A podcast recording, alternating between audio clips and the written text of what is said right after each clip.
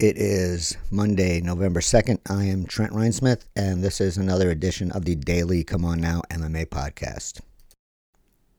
Subjects for today the UFC PI says it can't mandate weight cutting rules, but I call BS on that, and I'll tell you why. Israel Adesanya said he is taking the light heavyweight title fight against Jan Blachowicz as a kind of middle finger to Jon Jones. And that's what I kind of thought when the rumors started flying about this fight.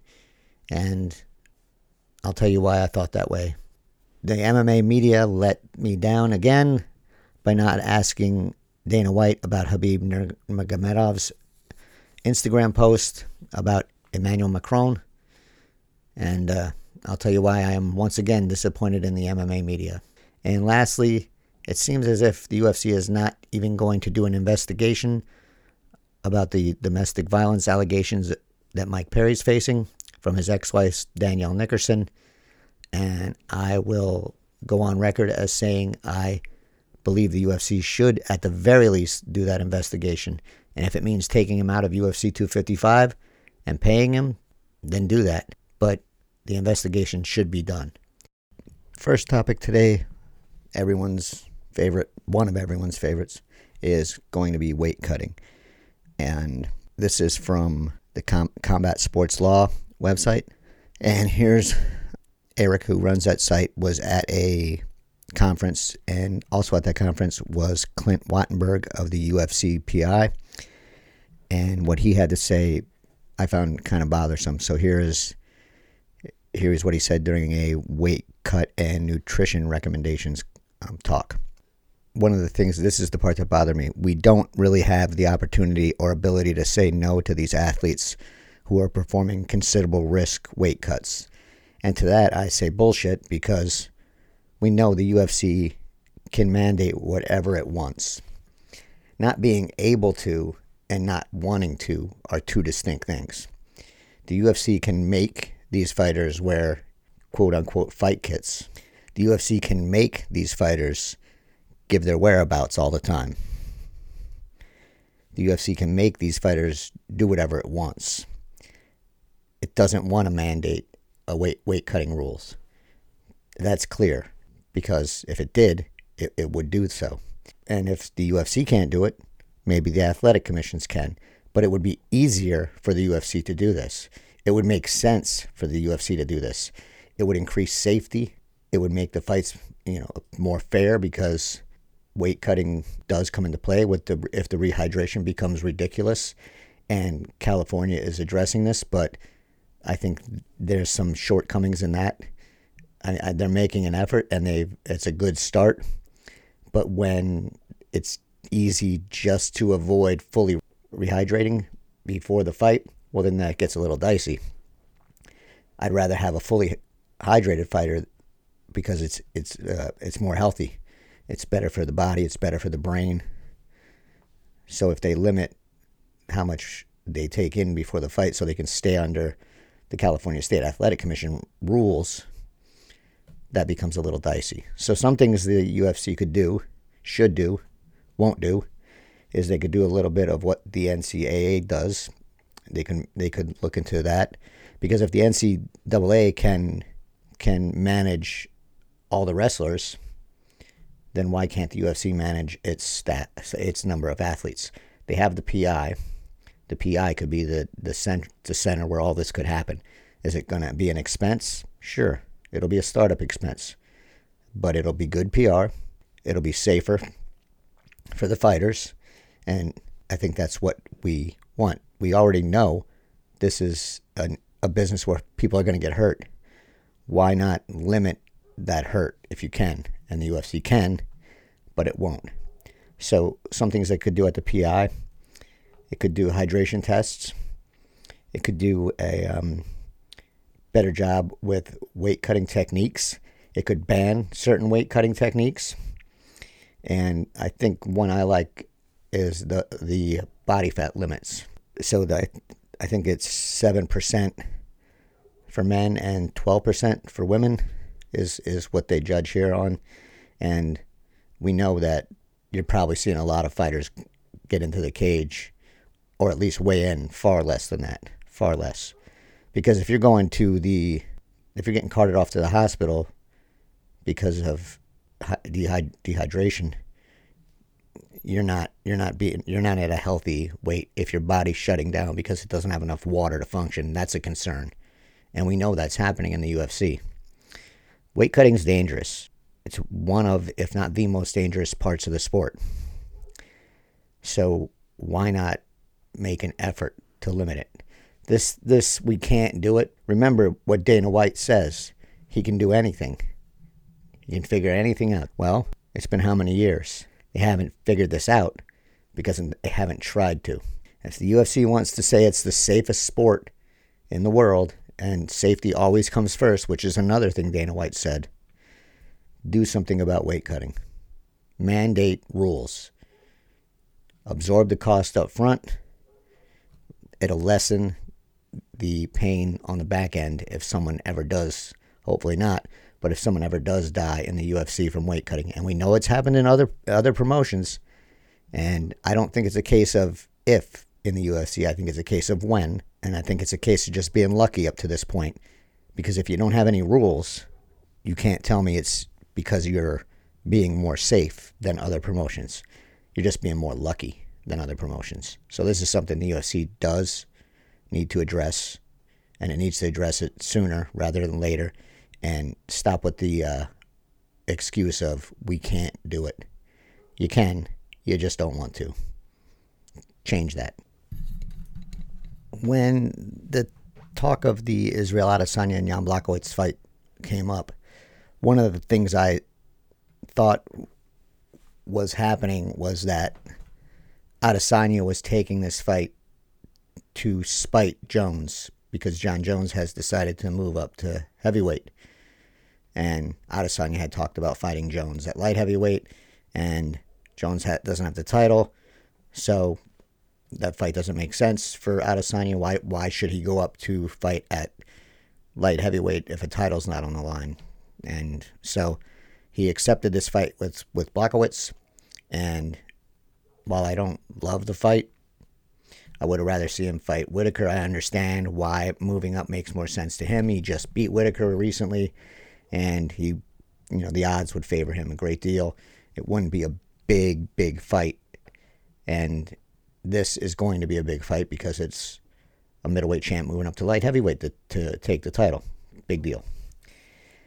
So uh, my suspicion is was right, and talking to Submission Radio, Adesanya said it's just a big fuck you to him talking about Jones just to be like, I did something you couldn't. I mean, he cleared the division of the light heavyweight twice over and then started fighting recycled middleweights.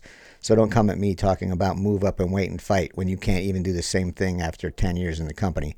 So I'm actually about to do it. It's a good fight for me to do it with. So, yeah, this is uh, spite is one of the reasons that he's doing it. And is that a surprise from Adesanya? No. Will it get Jones to come back down to light heavyweight? If Adesanya wins the belt? I don't know. Because if Jones is really moving up to heavyweight and going to stay there, getting back down for him is going to be maybe a little take a little longer than than someone like Daniel Cormier getting down because Jones is going to put that on on in muscle mass and he's going to do it the, the correct way and we know that when George St. Pierre was always talking about moving weight, he would talked about how long it took would take him to do it properly. I'm going to bet that Jones is also going to do it properly. And so coming back down might not be that easy. And if Adesanya wins the title, that might be the inspiration for Jones to come down. But then again, does Adesanya go back to middleweight and defend the title there and just say you had your chance and you missed it. I don't know. I think Adesanya is uh, an excellent fighter. I think if he wins the title, it'll just ri- r- raise his stock. But I don't know if it'll inspire Jones to, to come back down. And I and I I don't know if Adesanya will want to fight him just out of spite. So it'll be interesting, and it'll be, I'm sure, a, a war of the wor-, wor- a war of words between the two, and uh, it'll be entertaining, and we'll see what happens. So that fight, according to Dana White, is pretty much set. We don't have any other information about it other than it's going to happen, and we'll see what Jon Jones has to say about it. But I don't think Adesanya should get sucked into that kind of thing before he faces Blachowicz. He can't he can't get distracted by Jones when he has a real opponent coming. And I don't think he will. I, I think his team and his coach will make sure he stays focused, at least in, in the gym. Social media, that's a different story, I guess. So we'll see how this goes. If you listened to yesterday's podcast, you know that I was extremely unhappy with how the MMA media handled Greg Hardy over the weekend at his um, post fight press conference at UFC Vegas 12. I thought they handled him with kid gloves. I thought the questions were more PR kind of questions, and I thought it almost seemed as if the media was doing the UFC's job in selling Greg Hardy as a redeemed fighter who's just getting followed around by a controversy rather than someone who was found guilty of violent crimes by a judge and later had those crimes expunged from his record when the woman f- stopped cooperating with the authorities. So I, I was very unhappy and very critical of the media for that. And I'm also going to be critical today. And it was disappointing that no one asked Dana White about Khabib Nurmagomedov's uh, Instagram post to Emmanuel Macron, uh, the French president. What he said was, "May God disfigure the face of this scum and that of all his followers." Under the slogan of free speech, offended the feelings of over 1.5 billion Muslims. May the Almighty humiliate them in this life and in the next. Allah is quick in calculation, and you will see it. And then Macron, there was a picture of a boot print on his face. And I'm not going to get into the religious aspect of this because I, I, I don't know enough to do so, and I'm uncomfortable doing that because of this, because I don't know enough. I mean, I've studied some, but not enough to speak to to any authority on the subject. What I find troubling is that the threat of violence, and I think this is my opinion is that it's on Nur- Nurmagomedov's side. It's based on kind of some some intolerance. Macron's side is based on free speech, and it gets a little dicey. I think in my in, in my opinion, it gets a little dicey in here, in that there's some crossover, but I think where it crosses the line, Nurmagomedov just been critical of what was said. I would have been fine with that, but he took it to a, a level of what can be seen as violence and threats, and that's where I think it goes from critical of Macron to something more. I get the whole idea. I understand the anger, but the level of anger once it gets to threats, I think that's where it crosses the line. And I think anyone should be free to satire anything. And that does fall under freedom of expression. A, a satire should not incite violence on either side of, of that equation. It can incite anger and emotions, but it's more art than anything and so you side on at least I side on the freedom of expression with with the art of the satire, but at least make it you know good satire. But to threaten violence based off of that, I think that's where I have my issue. And I saw that there was a, a soccer player in France who liked Nurmagomedov's Instagram post, and uh, a team or a politician is trying to get that player removed from the team because they like the, the post. I don't know if that's the answer. I don't think that is the answer. And so there, maybe you speak to him and, and get a feel for that. But I don't think just knee jerk reaction to give him the give him the boot is the right thing to do either. Now, if he was posting violent threats of violence or uh, things of that nature, then that's a different story. But just liking a Instagram post, I don't know. I think that gets a little a little weird. It, it's a it's a there's a line between liking something that someone else posted and and posting that yourself. So anyway, it's disappointing that the MMA media did not ask White about this because, as he made clear, Nurmagomedov is still the UFC champion. He might come back. I, I don't think he will, but until the UFC finds out otherwise, he is the champion. He's still on the roster, and, and if he hasn't removed himself from the USADA pool, he is still a quote unquote active fighter. And so this reflects on White, Just like things other fighters have said that reflect on White. And White has said that he doesn't stifle anyone's speech, which is fine, but I think it's a cop out. But at least the, the media should ask about this because, like I said, it it's gotten some notice outside of the UFC. And with that, Dana White should be asked about it. So we'll see if that happens. And even if he just blows it off with uh, the uh, the old listen, I've covered this ground before. It's that's not a reason not to ask him about it. It's not a reason. So hopefully that'll get asked. I doubt it, but you never know. Mike Perry lost his original opponent for his upcoming fight when Robbie Lawler removed himself due to injury but Perry is back on the schedule, and he is fighting Tim Means at UFC 255. And what bothers me about this is that the UFC is not even going to go through the motions of investigating Perry for the domestic violence his ex wife, Danielle Nickerson, said that went on during their marriage. Normally, the UFC will do a third party investigation in cases like this, and usually the the fighter walks away without any kind of repercussions.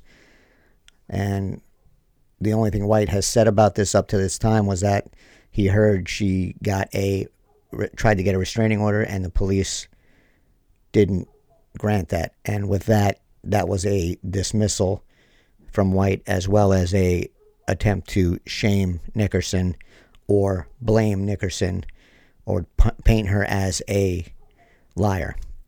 And a restraining order is not always easy to get.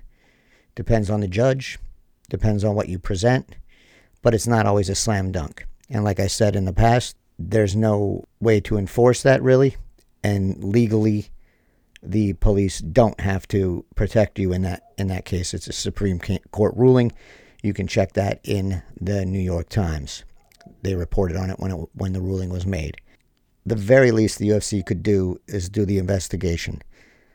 MMA Junkie, who first reported the story and interviewed Nickerson, got documentation that led them to feel confident enough to do the story.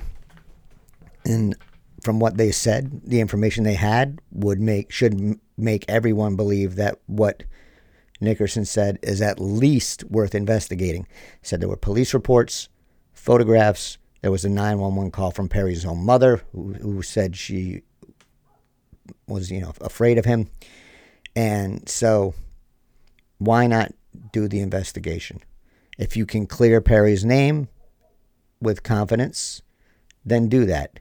If you're worried what you might find, which what is what this seems like, then maybe you don't do the the uh, investigation.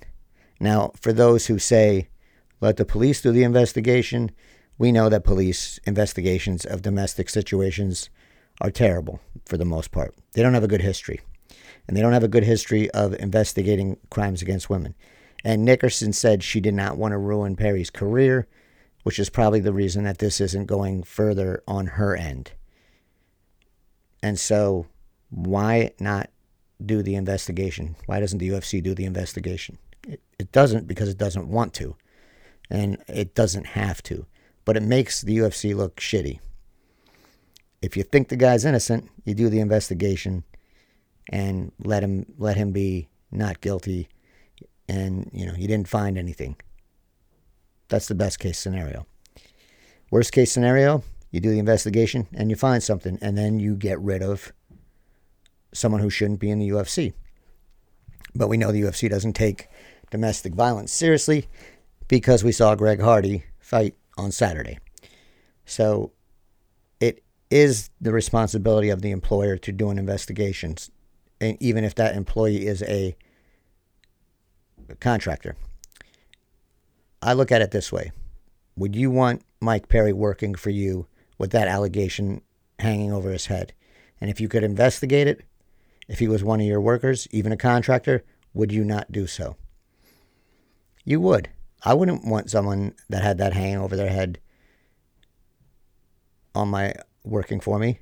Now, if you know they were investigated and found not guilty, well then they then you know you you you you report your findings which is what the UFC should do but it's not gonna. It does it sounds like it's not going to do anything because Dana White pretty much dismissed it out of hand as an issue that he would be concerned with but he should be concerned. Because Mike Perry has not shown any kind of anger management skills. He has been a problem for the UFC before, shown no way to, there's no way to believe that he won't be a problem for them again. And so the investigation should be done. Will it be done? I, I doubt it. But I will I will stress this point that it should be, and I think more work should be done with Mike Perry to work on his anger management issues. I know they said he went to, or he said he went to counseling, but how much? Because the UFC said it wasn't going to book him again until he went through the counseling. But has he worked out his issues so quickly? I doubt it. I mean, that's a, that's a just judging from what we've seen from Perry outside the cage. There's some real things he needs to work through and to get that anger under control. And this Nickerson information, we did not have that then. We have it now. And I think we should believe her. And I think the UFC should investigate it. And if that means taking Perry out of the fight while this investigation is going on, so what? Pay him and investigate. I doubt it'll happen, but it 100% should happen. That is all I have for this evening.